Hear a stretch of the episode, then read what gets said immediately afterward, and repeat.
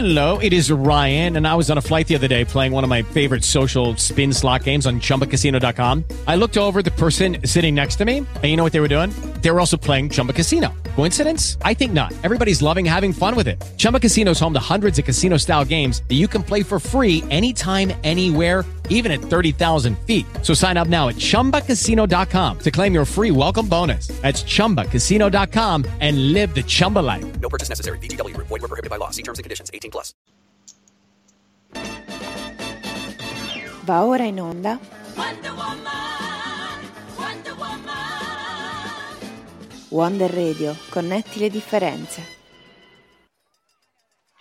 Benvenuti e benvenute ad una nuova puntata di Wonder Woman, la trasmissione di Wonder Radio sulla parità di genere.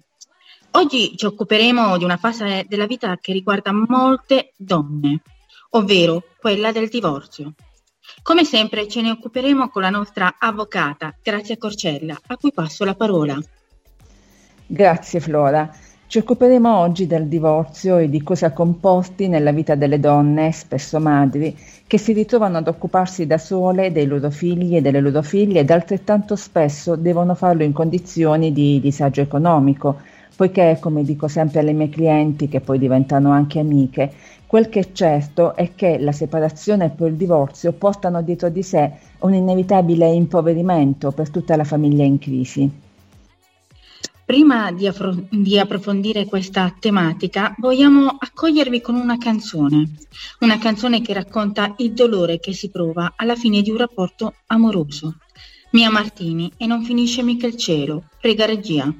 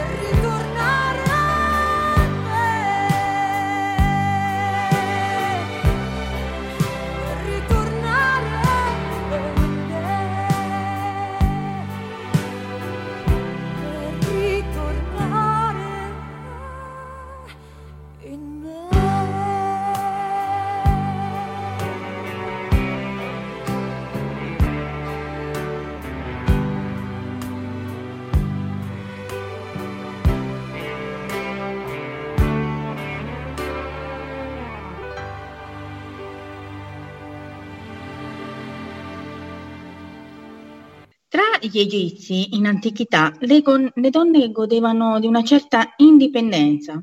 Quando si sposavano, continuavano a disporre dei loro beni e li mantenevano anche in caso di divorzio. Ma si trattava di un caso raro. Infatti, non era così nell'antica Roma. A disciplinare il divorzio, frequentissimo durante la Repubblica, e l'adulterio fu Augusto. La donna che tradiva durante il suo impero era punita con la confisca della metà della dote e l'esilio su un'isola. Le regole si inasprirono ancora di più in seguito con il cristan- cristianesimo. Se abbandonata o ripudiata, la donna poteva scegliere se tornare a casa dei propri genitori o chiudersi in convento. A meno che non fosse lei la pedigrafa, in quel caso veniva cacciata senza un soldo. A far vacillare le convinzioni cattoliche fu la Rivoluzione francese. Per un breve periodo si raggiunsero vette libertarie che per, se- per i secoli successivi rimasero una chimera. Si poteva divorziare addirittura per la semplice incompatibilità di carattere e si sancì anche il principio che nessuno poteva essere obbligato a rimanere legato a una persona quando non lo voglia. Era il trionfo della libertà individuale proclamato dalla rivoluzione. Si stabilì in quell'epoca anche il criterio della comunione dei beni e del mantenimento. I tempi però non erano maturi per un modello di famiglia così emancipato e libertario, anche perché il matrimonio, a differenza di oggi, era ritenuto un'istituzione chiave della società e il bene della società veniva prima le- della libertà del singolo. Risultato? Ci fu un ritorno all'ordine e alla restaurazione anche in tema di divorzio. E oggi come si è giunti alle storie come quella di Liz Taylor, l'attrice sposatasi ben otto volte? Attualmente non si sta più insieme perché è un dovere che ce lo impone. Si resta insieme per amore, per interesse, ma non certo perché la legge ce lo impone. E quando l'amore finisce, ci si lascia, a patto che un coniuge aiuti economicamente quello più debole. Una pratica sconosciuta in passato, ma quantomeno consolatoria, se la si pensa come l'attrice tedesca Merlene Dietrich che afferma quando l'amore finisce, gli alimenti colmano il vuoto. Se fino al secolo scorso era impensabile in Italia e non solo porre fine a un'unione considerata sacra e indissolubile come quella del matrimonio, oggi il divorzio è una realtà. Nel nostro paese il percorso che ha portato a ufficializzare il divorzio per legge non è sempre stato semplice, ostacolato dalla Chiesa e da chi non voleva concedere questa scelta. Infatti in Italia il divorzio è stato reso possibile con la legge 898 del 1 dicembre del 1970, intitolata Disciplina dei casi di scioglimento del matrimonio. Non è usata quindi la parola divorzio, che è entrata nell'uso comune più tardi, ma scioglimento. La legge fu approvata da Partito Radicale, Partito Socialista Italiano, Partito Comunista Italiano e Partito Liberale. Rimaneva contraria al divorzio la parte dell'Italia rappresentata dalla Democrazia Cristiana, più schierata verso la Chiesa Cattolica. Fu proprio per la democrazia cristiana che il 12 maggio del 1974 i cittadini furono chiamati a votare il referendum sul divorzio a cui partecipò l'87,7% degli aventi diritto al voto. Il risultato vide il 60% dei no, così la legge non fu abrogata e il divorzio è rimasto da allora in vigore. Il senso della legge 898-1970 è ben spiegato nelle parole che nel 1969 pronunziò Nilde Iotti, prima donna a ricoprire la presidenza della Camera. Ella disse: Per quanto siano forti i sentimenti che uniscono un uomo e una donna, in ogni tempo, ma soprattutto direi nel mondo di oggi, essi possono anche mutare e quando non esistono più sentimenti, non esiste più il fondamento morale su cui si basa la vita familiare. Abbiamo dunque bisogno di ammettere la possibilità della separazione e dello scioglimento del matrimonio. E su queste parole di Nilde Iotti vi propongo una pausa musicale. Ascoltiamo insieme il mio canto libero di Lucio Battisti. Prego regia.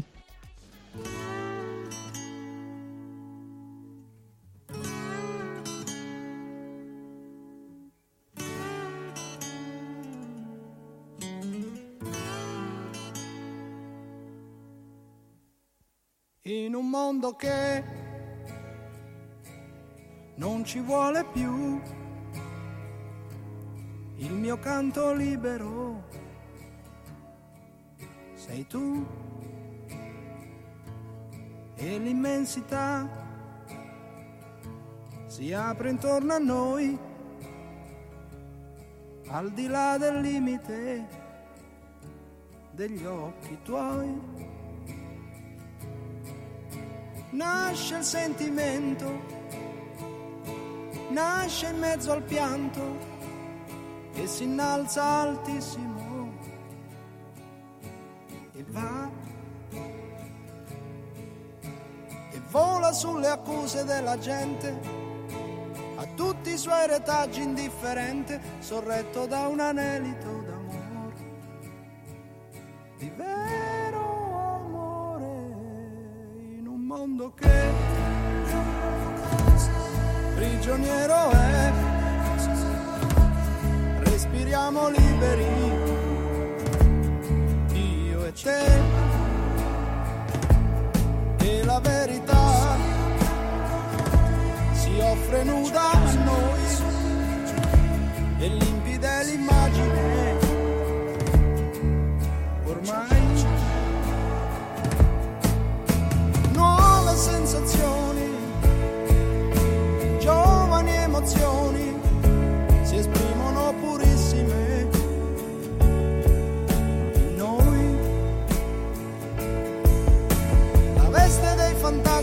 passato, cadendo lascia il quadro immacolato e salza un vento tiepido d'amore.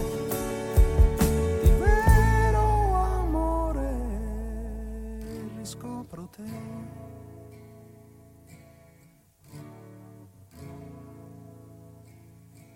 dolce compagna che sai dove andare ma sai che ovunque andrai. Al fianco tuo mi avrai. Se tu lo vuoi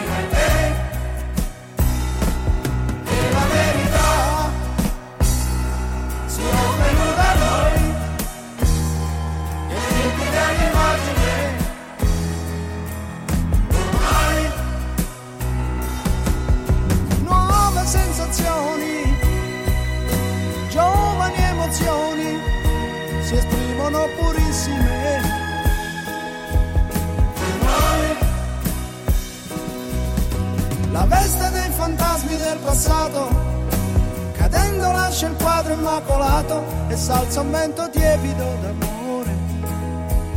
Di vero amore scopro te. La legge sul divorzio in Italia avvenne in un contesto storico e sociale di grande rivoluzione, rappresentata in particolare dagli eventi del 68.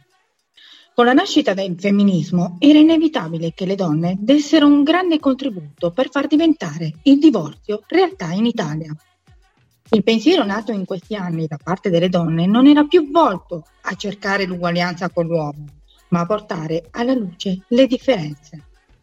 La donna, che ancora relegata in un'idea di famiglia che ormai le stava stretta e non rappresentava più i cambiamenti della società.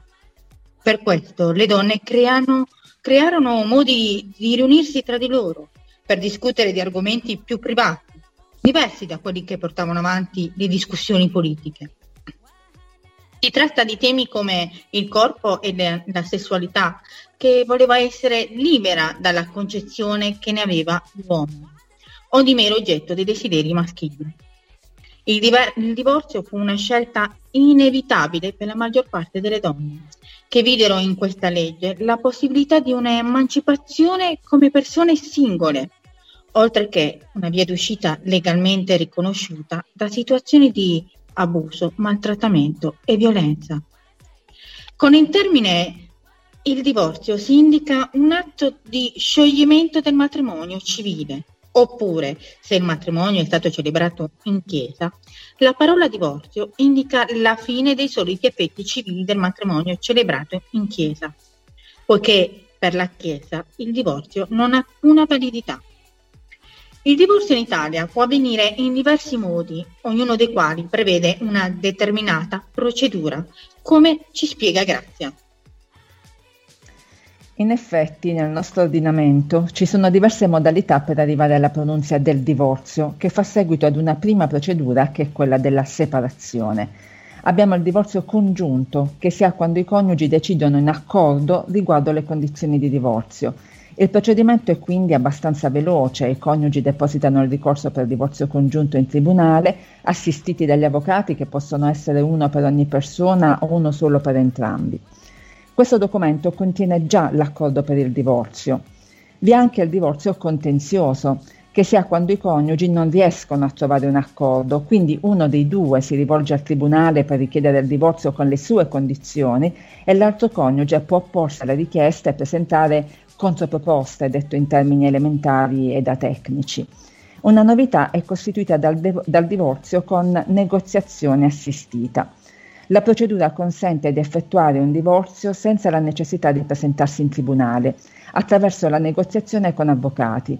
In questo caso l'accordo di divorzio, che prende il nome di Convenzione di negoziazione assistita, è redatto con l'assistenza dei rispettivi avvocati dei coniugi oppure si può divorziare recandosi direttamente presso il comune. Il divorzio presso il comune consiste nel presentare la richiesta direttamente all'ufficiale di Stato civile dove è registrato l'atto del matrimonio. Possono effettuare questa procedura solamente le coppie che non hanno figli o che hanno figli maggiorenni autosufficienti. Queste sono, in maniera estremamente sintetica, le forme tramite le quali arrivare prima alla separazione e poi al divorzio. La sostanza è ben altra, fatta di sofferenza, difficoltà economiche, percorsi psicologici, problematiche organizzative della nuova vita, quella senza l'altro o l'altra. La scelta di porre fine al matrimonio o ad una convivenza è una scelta molto difficile che gli uomini prendono generalmente quando hanno già una nuova compagna, almeno secondo la mia esperienza professionale, ma che le donne prendono quando si rendono conto di trovarsi in una storia insana che è di cattivo esempio per i loro figli e per le loro figlie. Infatti sono le prime, le donne appunto, a rendersi conto che la relazione in corso non ha più futuro e da allora decidono di far capire ai loro figli e alle loro figlie che non bisogna accontentarsi, che bisogna lottare per una vita soddisfacente, che bisogna uscire dagli schemi, dal per sempre, quando questo per sempre non è più una scelta condivisa ma al sapore di una condanna. E perché no, anche per darsi una chance di felicità, per non vivere di rassegnazione. È proprio questo quello che dico spesso alle mie clienti nei momenti di sconforto, di riflettere sul fatto che si stanno dando una possibilità di vita nuova e più serena e nel contempo la danno anche al loro partner, che se sta subendo la decisione di divorziare può sembrare recalcitrante, ma che in verità è sempre il primo a trovare maggiore libertà e con essa anche una serenità rinnovata. Infatti le donne, le madri particolarmente, si trovano a dover gestire i figli e le figlie che i padri tengono con sé generalmente per qualche ora, un paio di volte a settimana e da weekend alterni. Si trovano le donne, appunto, a dover lavorare nonostante l'impegno di cura di cui hanno in esclusiva il carico, perché solo mantenimento ovviamente non basta. Devono quotidianamente rimboccarsi le maniche e le mie clienti, amiche che mi stanno ascoltando si stanno riconoscendo in queste parole, mentre i padri, pur soffrendo per la mancanza del contatto quotidiano con i figli e le figlie, riscoprono tempi nuovi e se la separazione porta povertà, come dicevo prima, questa si acuisce per chi deve fare la spesa anche per i propri figli e figlie, meno per chi deve badare solo a sé e spesso ancora ai genitori che lo riaccolgono in casa, bisogna aggiungere. Quindi la separazione è un gesto coraggioso, essenzialmente questo che vedo negli occhi di chi prende questa decisione. Vedo dolore e nel contempo coraggio. Non siamo eroi, ma a volte sembra che sia necessario avere doti straordinarie per affrontare tutto questo. Come dice Elisa in Non Iro. Prego regia.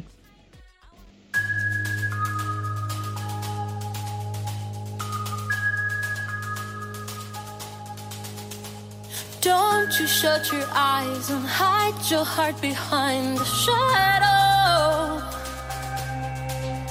Cause you can count on me as long as I can breathe. You should know I'll carry you through the night, through the storm.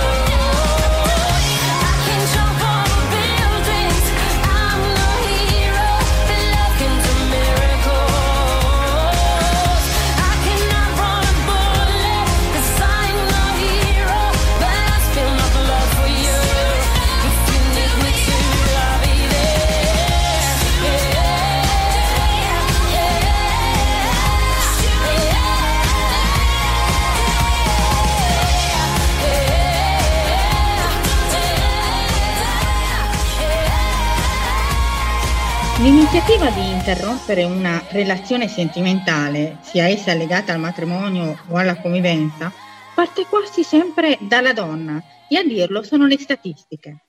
Il 70% delle separazioni giudiziali promosse in tribunale sono richieste da donne, senza contare poi la percentuale non tiene conto delle separazioni consensuali che molto spesso nascono dalla volontà della donna. Il più grande divario di genere in caso di separazione è che la donna, dopo aver capito che è impossibile salvare il rapporto, decide, anche se con sofferenza, di interromperlo, mentre l'uomo è più preoccupato di quello che una separazione potrebbe procurargli personalmente ed economicamente. Ed è proprio per questo che spesso è speranzoso di poter ricucire anche il rapporto più malandato. Sono quasi sempre gli uomini, infatti, a proporre alla coniuge una sorta di rapporto da separati in casa, ognuno con la sua vita autonoma, anche sentimentalmente, pur di non giungere alla separazione vera e propria, giustificando la proposta con il fatto di non creare, creare traumi alla prole. È bene sottolineare però che la prole ha più traumi dalla visione di un rapporto senza amore tra i genitori che dalla loro separazione. Questo almeno quanto emerge dalle testimonianze dei figli delle coppie che hanno deciso di non separarsi per il bene dei figli. La proposta di una situazione così ambigua, se da una parte può piacere all'uomo che continua a vivere sotto lo stesso tetto con i propri figli e figlie, dec- difficilmente viene accettata dalla donna, che nel momento in cui decide di interrompere un rapporto lo fa perché è la sua scelta definitiva. Queste infatti sono vicende in cui espressioni come il sesso debole non sono affatto consone rispetto alle donne. Infatti, uno studio condotto dall'Università di Losanna, in Svizzera, ha rilevato come le donne divorziate si percepiscano come più forti. Secondo questo studio, le donne divorziate hanno delle qualità che le rendono particolarmente interessanti ai loro stessi occhi, ma anche agli occhi degli altri, in quanto sono donne che sanno cosa vogliono, appaiono e si sentono più determinate. Mentre, secondo un altro studio condotto da un'università del Regno Unito, le donne divorziate sono più felici dopo la separazione rispetto a come lo erano nella vita coniugale. Sicuramente sono donne che dimostrano di essere in grado di prendere decisioni, anche le più drastiche, e questo conferisce loro maggiore maturità. Insomma, queste sono donne che sanno quanto valgono e ci tengono a dimostrarlo, perché esse sono donne divorziate. Essere donne divorziate comporta una responsabilità, non ricadere più in quelle dinamiche passate, quelle stesse dinamiche che hanno portato alla fine del loro matrimonio. Una donna divorziata, dopo aver elaborato il lutto, come suol dirsi, sa che non è tutta colpa sua se la storia è finita, ma sa anche che ha delle responsabilità in questo. Proprio per questa ragione deciderà di ponderare bene le sue scelte.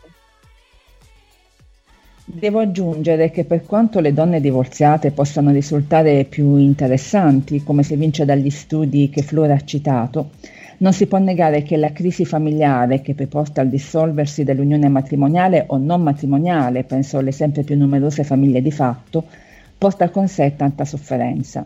Questo è ancora più vero se vi sono figli e figlie, soprattutto se ancora in tenera età. Così come tanto dolore, anzi ancora più dolore se possibile, è riscontrabile nelle famiglie non matrimoniali, come si suole definirle, le famiglie di fatto, quelle in cui vi è stata una parificazione dei figli e delle figlie, non essendovi più la distinzione tra figli naturali e figli legittimi a seconda che fossero nati nel matrimonio o fuori dal matrimonio, ma non vi è stata alcuna parificazione tra i partners, nessuna tutela per quello più debole, che generalmente purtroppo è la donna, che non ha diritto ad alcun mantenimento se non è sposata. Per rendervi l'idea della complessità della situazione riguardo alle famiglie di fatto, vi porto l'esempio concreto di una donna nata e vissuta altrove, senza la sua famiglia d'origine farle da supporto, che, tradita dal compagno, si è ritrovata da sola, con due bambini da tirar su, con un mantenimento pari a zero per lei, non avendone diritto, non trattandosi di matrimonio appunto, ed insufficiente per i suoi figli, sicché l'ex compagno non ha fatto molta fatica a far credere ad assistenti sociali e magistrati di essere tra i genitori quello più idoneo a dare ai figli una vita serena, facendo anche leva sulla fragilità emotiva della sua ex compagna in quel particolare momento della sua vita. E il risultato qual è stato? Che i figli sono stati collocati presso il padre, il quale quindi non deve alcun mantenimento. Ma di fatto i bambini continuano a stare per lo più con la mamma, non potendo fare a meno di lei, la quale non può lavorare liberamente perché deve tener conto della presenza dei figli, dei loro orari, dei loro impegni e non riceve alcun mantenimento. Queste sono vere e proprie assurdità che pure riscontriamo tutti i giorni. Una situazione di questo tipo prelude ad una battaglia legale lunga e complicata e non sempre le persone coinvolte hanno la forza, la tenacia di affrontarla.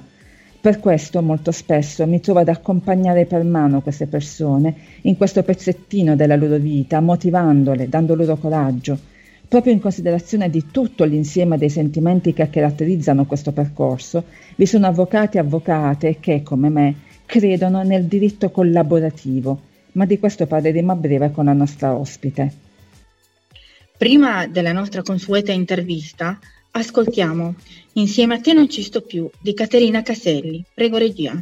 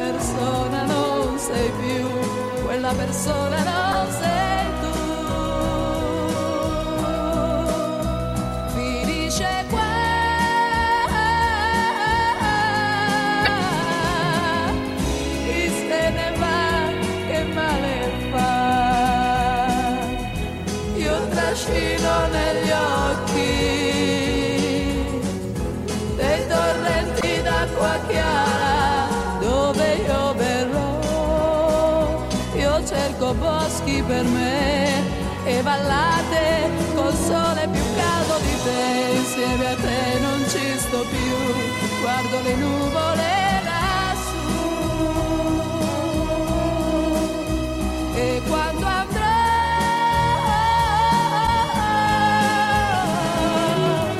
devi sorridermi se puoi, non sarà facile, ma sai, si muore un po' per poter vivere. Amore,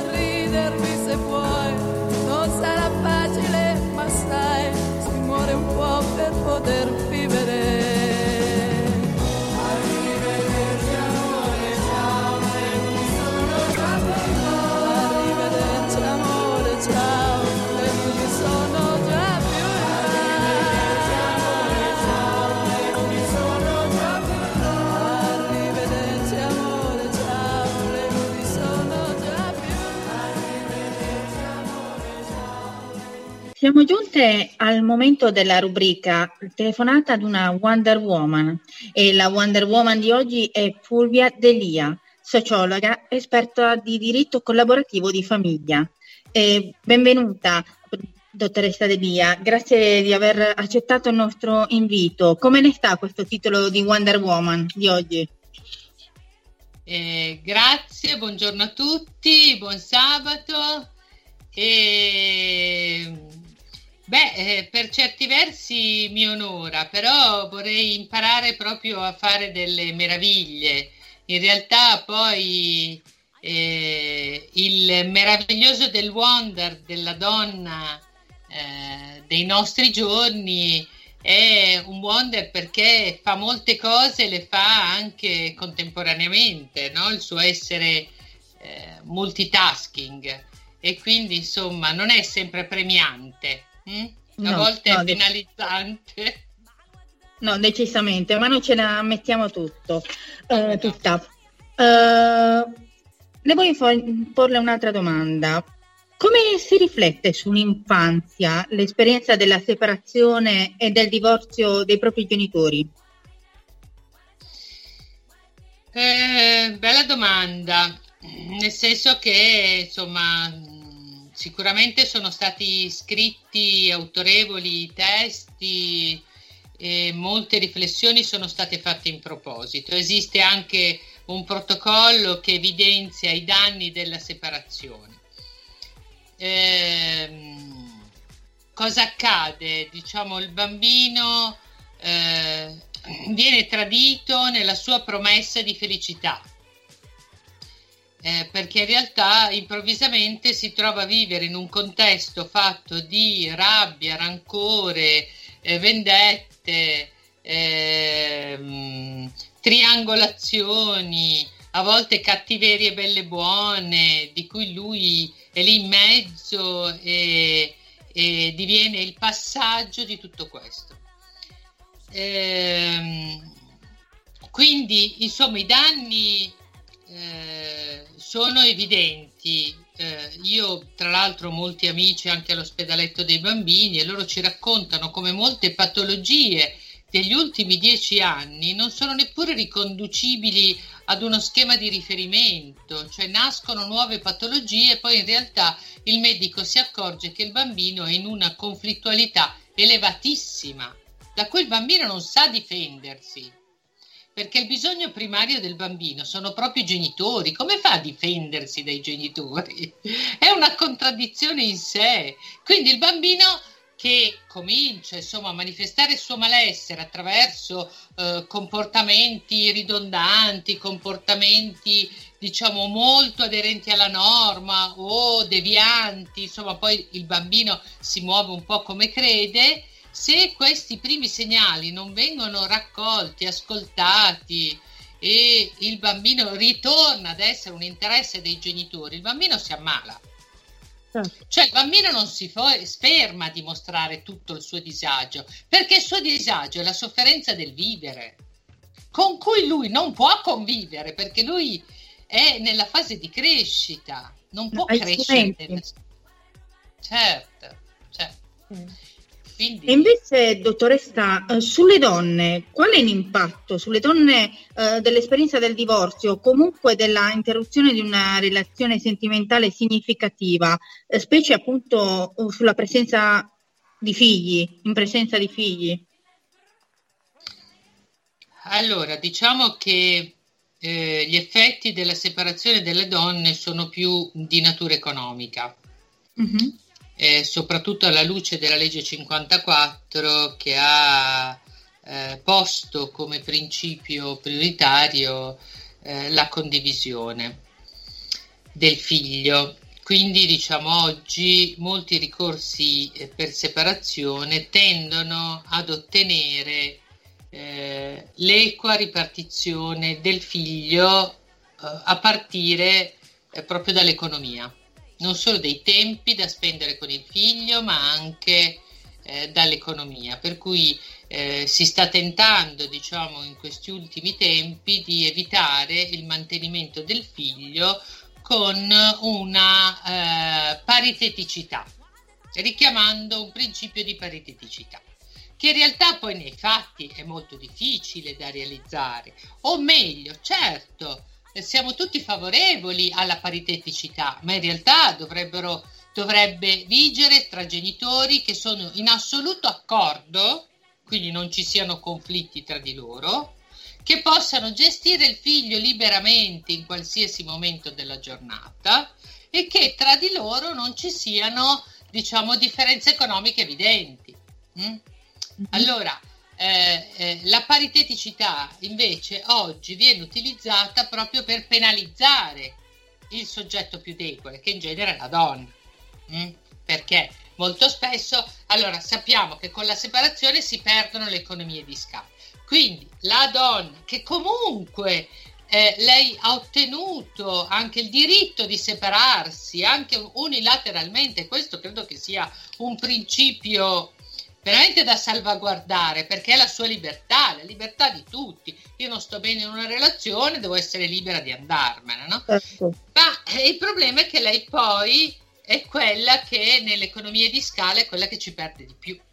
Perché lo sappiamo bene per i temi a noi noti, no? per la difficoltà di entrare nel mondo del lavoro, perché le donne sono sottopagate, per una serie di motivi, non solo per il motivo non meno importante che lei in genere è anche la collocataria dei figli, per cui lei tutte le, il carico non solo economico ma anche emotivo è tutto addosso a lei. Certo, non, non posso essere che più concorde. Eh, Grazia faceva eh, cenno poc'anzi al diritto collaborativo. Qual è l'importanza della collaborazione in generale nella società moderna? Allora, la collaborazione ha un'importanza fondamentale, non parliamo tanto di noi. Allora, che cosa è accaduto? Questo da un punto di vista sociologico. È accaduto che eh, l'uomo sia andato sempre più verso un eh, radicato individualismo. Eh, è stato scritto un grande libro negli anni 70 da Norbert Elias, La società degli individui, proprio che poneva le basi per questo cammino dell'uomo da solo. mm? Poi lasciando stare le derive narcisistiche, quelle sono patologiche, non, ne prende- non lo prendiamo in considerazione, però in realtà l'uomo nell'età moderna lui si, consi- cioè, si concepisce come unicum, come solo e semmai diciamo con, con accompagnatori diciamo per brevi, bre- più o meno brevi periodi di tempo. Ok?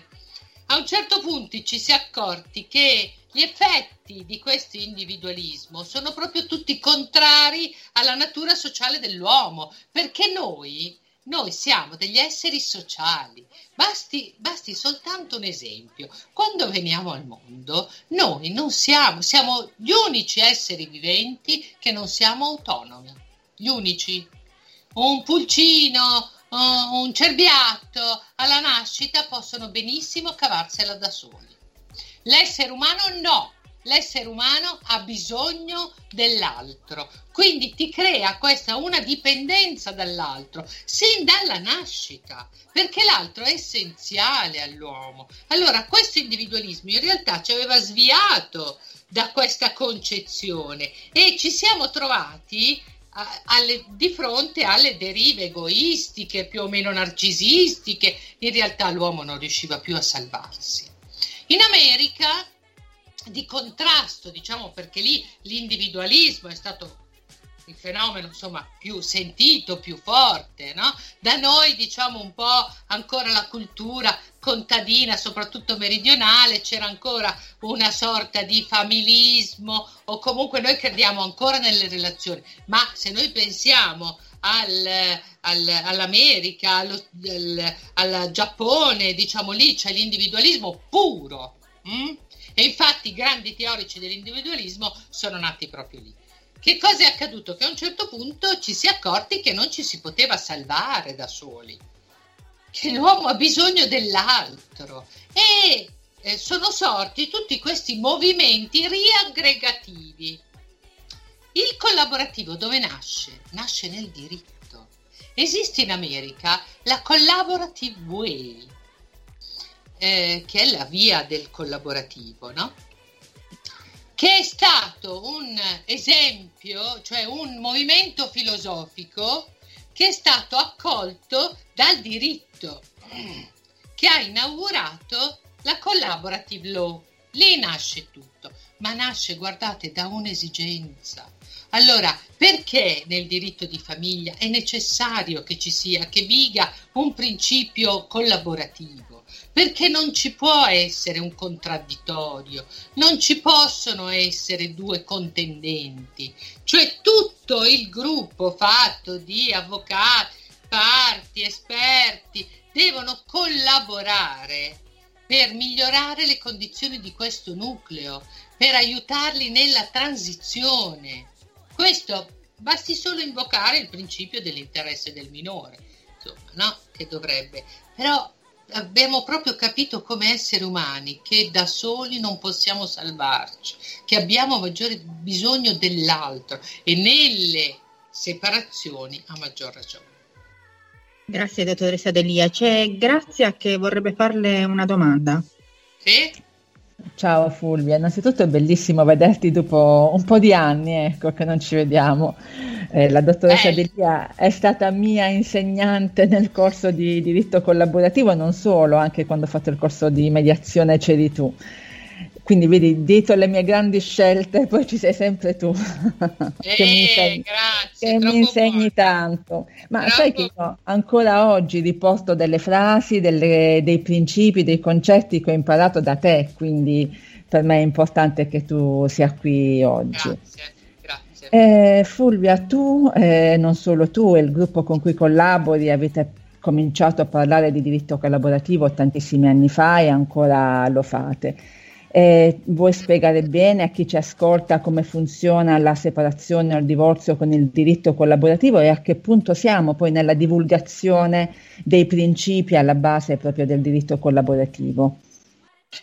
Allora, il diritto collaborativo viene utilizzato da quei professionisti appunto che ritengono la eh, collaborazione eh, lo strumento, la modalità con cui condurre una separazione.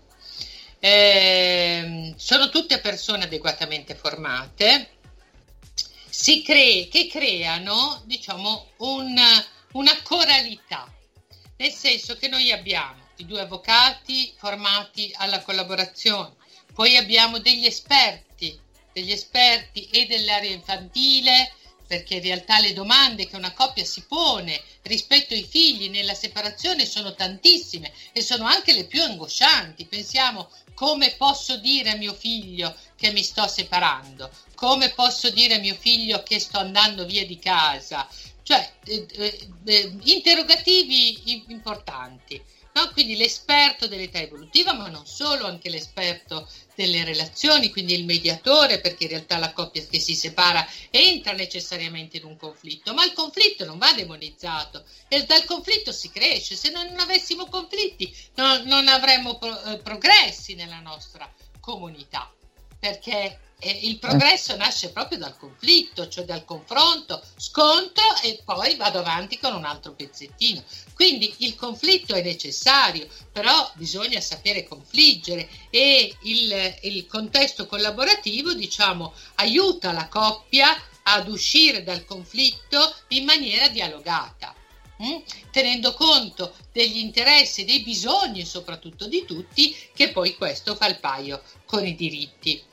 Allora, ehm, ovviamente questo al di là del- degli esperti, del coach, che comunque insomma loro eh, sposano la causa e va bene.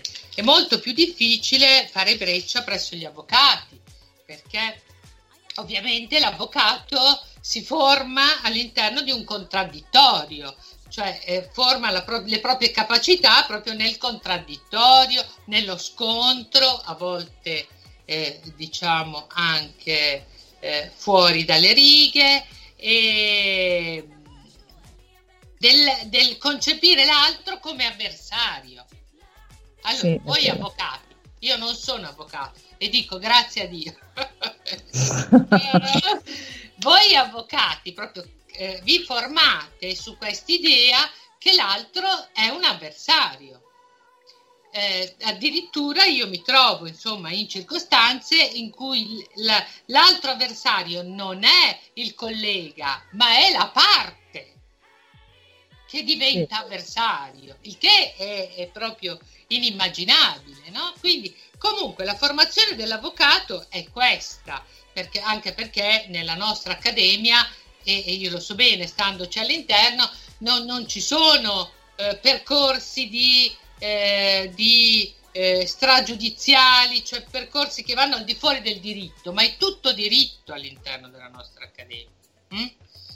Mentre invece il diritto collaborativo si colloca lì. Allora, per gli avvocati è molto più difficile eh, immaginare l'altro collega non come un avversario, ma come un compagno di viaggio come, una- co- come un altro con cui collaborare nel bene del gruppo familiare di cui mi sto prendendo cura. È veramente è questo lo scoglio, è questo, è lì che si fa fatica a fare breccia. no? E, Certo. e poi diciamo eh, altrove, altrove è molto, è molto diffuso il diritto collaborativo. Devo dire che anche in Italia eh, ci sono buoni esempi e io per esempio che faccio moltissime mediazioni familiari, spesso eh, in ambito pubblico, spesso diciamo la promuovo io, nel senso che se la coppia è arrivata a, a individuare un accordo, dico perché dovete farvi una battaglia, trovate dei giudiziaria, trovatevi degli avvocati collaborativi e portate avanti un progetto collaborativo. Certo. Io ritengo che sia uno strumento nell'interesse di tutti, vabbè, in maniera particolare, ma perché io ho una passione tutta mia nei confronti dei minori, eh, però è nell'interesse di tutti, perché poi uscire serenamente da una separazione eh, credo che sia eh, l'obiettivo di tutti quanti, no? Perché poi questa rabbia, bene o male, insomma, verrà veicolata da qualche altra parte. Certo. certo.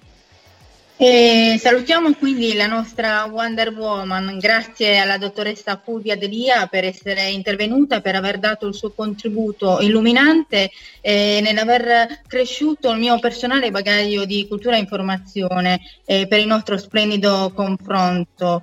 Eh, grazie. grazie, grazie, ma siete troppo buoni, mi emozionate. Eh, no, è la rete di donne che ci contraddistingue e che ci fa piacere ogni, ogni settimana insomma, poter interloquire con loro. Eh, credo Brava, che grazie so. Voi fate degli ottimi lavori e io vi stimo molto per questo, no? Poi eh, diciamo in realtà ehm, il cammino è lungo, è lungo Certo. e faticoso, ma è anche diciamo eh, come diceva Simone de Beauvoir, accanto all'altro, no? Certo. Accanto all'altro. E, e lì è- è- si concentra ancora di più la fatica. Di Grazie. stare accanto all'altro. Grazie ancora e buon proseguimento con tutti i suoi numerosi progetti. Grazie ancora. Grazie a voi, grazie a voi. Buon lavoro, eh, buon lavoro. Buona gio- buon sabato a tutti. Grazie. Voltiamo pagina e veniamo al nostro sondaggio. Oh, per quanto concerne l'ultimo sondaggio che abbiamo lanciato, quello sull'idea che ognuno di noi ha sulle suore, abbiamo registrato una diversità di vedute, in quanto diverse amiche hanno sottolineato che non v'è ragione per cui le suore non possano realizzarsi in dimensioni differenti da quelle a cui storicamente sono relegate come la partecipazione a programmi televisivi e chi invece ritiene che non sia consono alla loro condizione un'attività innovativa e più libera. Questa settimana vi chiediamo di descriverci anche con una sola parola, con un solo aggettivo, quello che secondo voi, per averlo sperimentato o per aver visto chi l'ha sperimentato, comporta il divorzio nella vita della nonna. La parola grazia per i saluti finali. In conclusione di questa puntata credo sia doveroso fare un cenno ad Ursula von der Leyen e con lei a tutte le donne costrette a stare in piedi, di fianco, al cospetto di uomini piccolissimi rispetto a loro, non per posizione sociale, ma per intelletto e per propensione al rispetto. E con questo saluto tutte le nostre ascoltatrici che so essere sempre più numerose e di questo le ringrazio davvero tanto. Saluto la nostra regia, Nino ed Annalisa, saluto te Flora. Alla prossima. Eh, grazie, grazie. Eh, saluto anch'io chi ci ascolta sempre con attenzione e perché no, anche con tanto affetto. E ringrazio anch'io la nostra regia a cui chiedo di mandare le note di una canzone struggente, Arisa, La notte. Sempre più wonder nelle vostre vite e ovunque voi siate ballate. Grazie a tutti.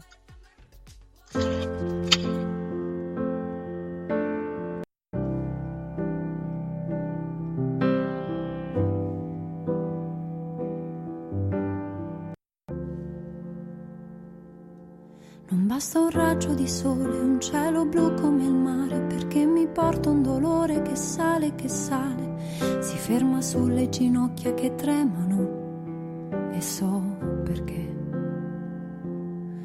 E non arresta la corsa, lui non si vuole fermare, perché un dolore che sale, che sale fa male. Ora allo stomaco, fegato, vomito, fingo, ma c'è. E quando arriva la notte e resto sola con me, la testa parte e va in giro in cerca dei suoi perché né vincitori né vinti si esce sconfitti a metà. La vita può allontanarci, l'amore continua. Lo stomaco ha resistito anche se non vuol mangiare, ma c'è il dolore che sale, che sale e fa male. Arriva al cuore, lo vuole picchiare più forte di me. Prosegue nella sua corsa, si prende quello che resta ed in un attimo esplode e mi scoppia la testa. Vorrebbe una risposta, ma in fondo risposta non c'è. Il sale scende dagli occhi. Il sole adesso dov'è? Sul foglio è seduto qui accanto a me. Che le parole nell'aria sono parole a metà. Ma queste sono già scritte e il tempo non passerà. Ma quando arriva la notte,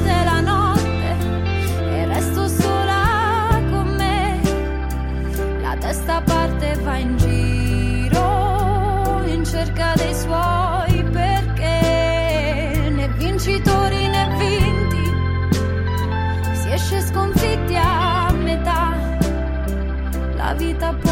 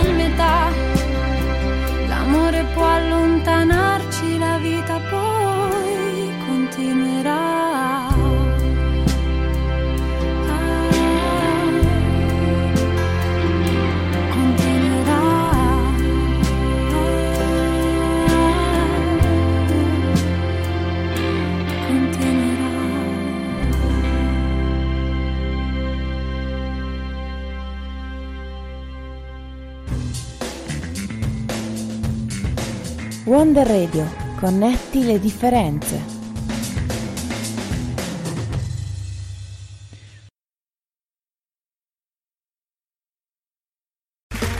Okay, round two. Name something that's not boring. A laundry? Ooh, a book club. Computer solitaire, huh? Ah, sorry, we were looking for Chumba Casino. That's right. ChumbaCasino.com has over 100 casino style games. Join today and play for free for your chance to redeem some serious prizes. ChumbaCasino.com. No purchase necessary. Where prohibited by law. 18 plus terms and conditions apply. See website for details.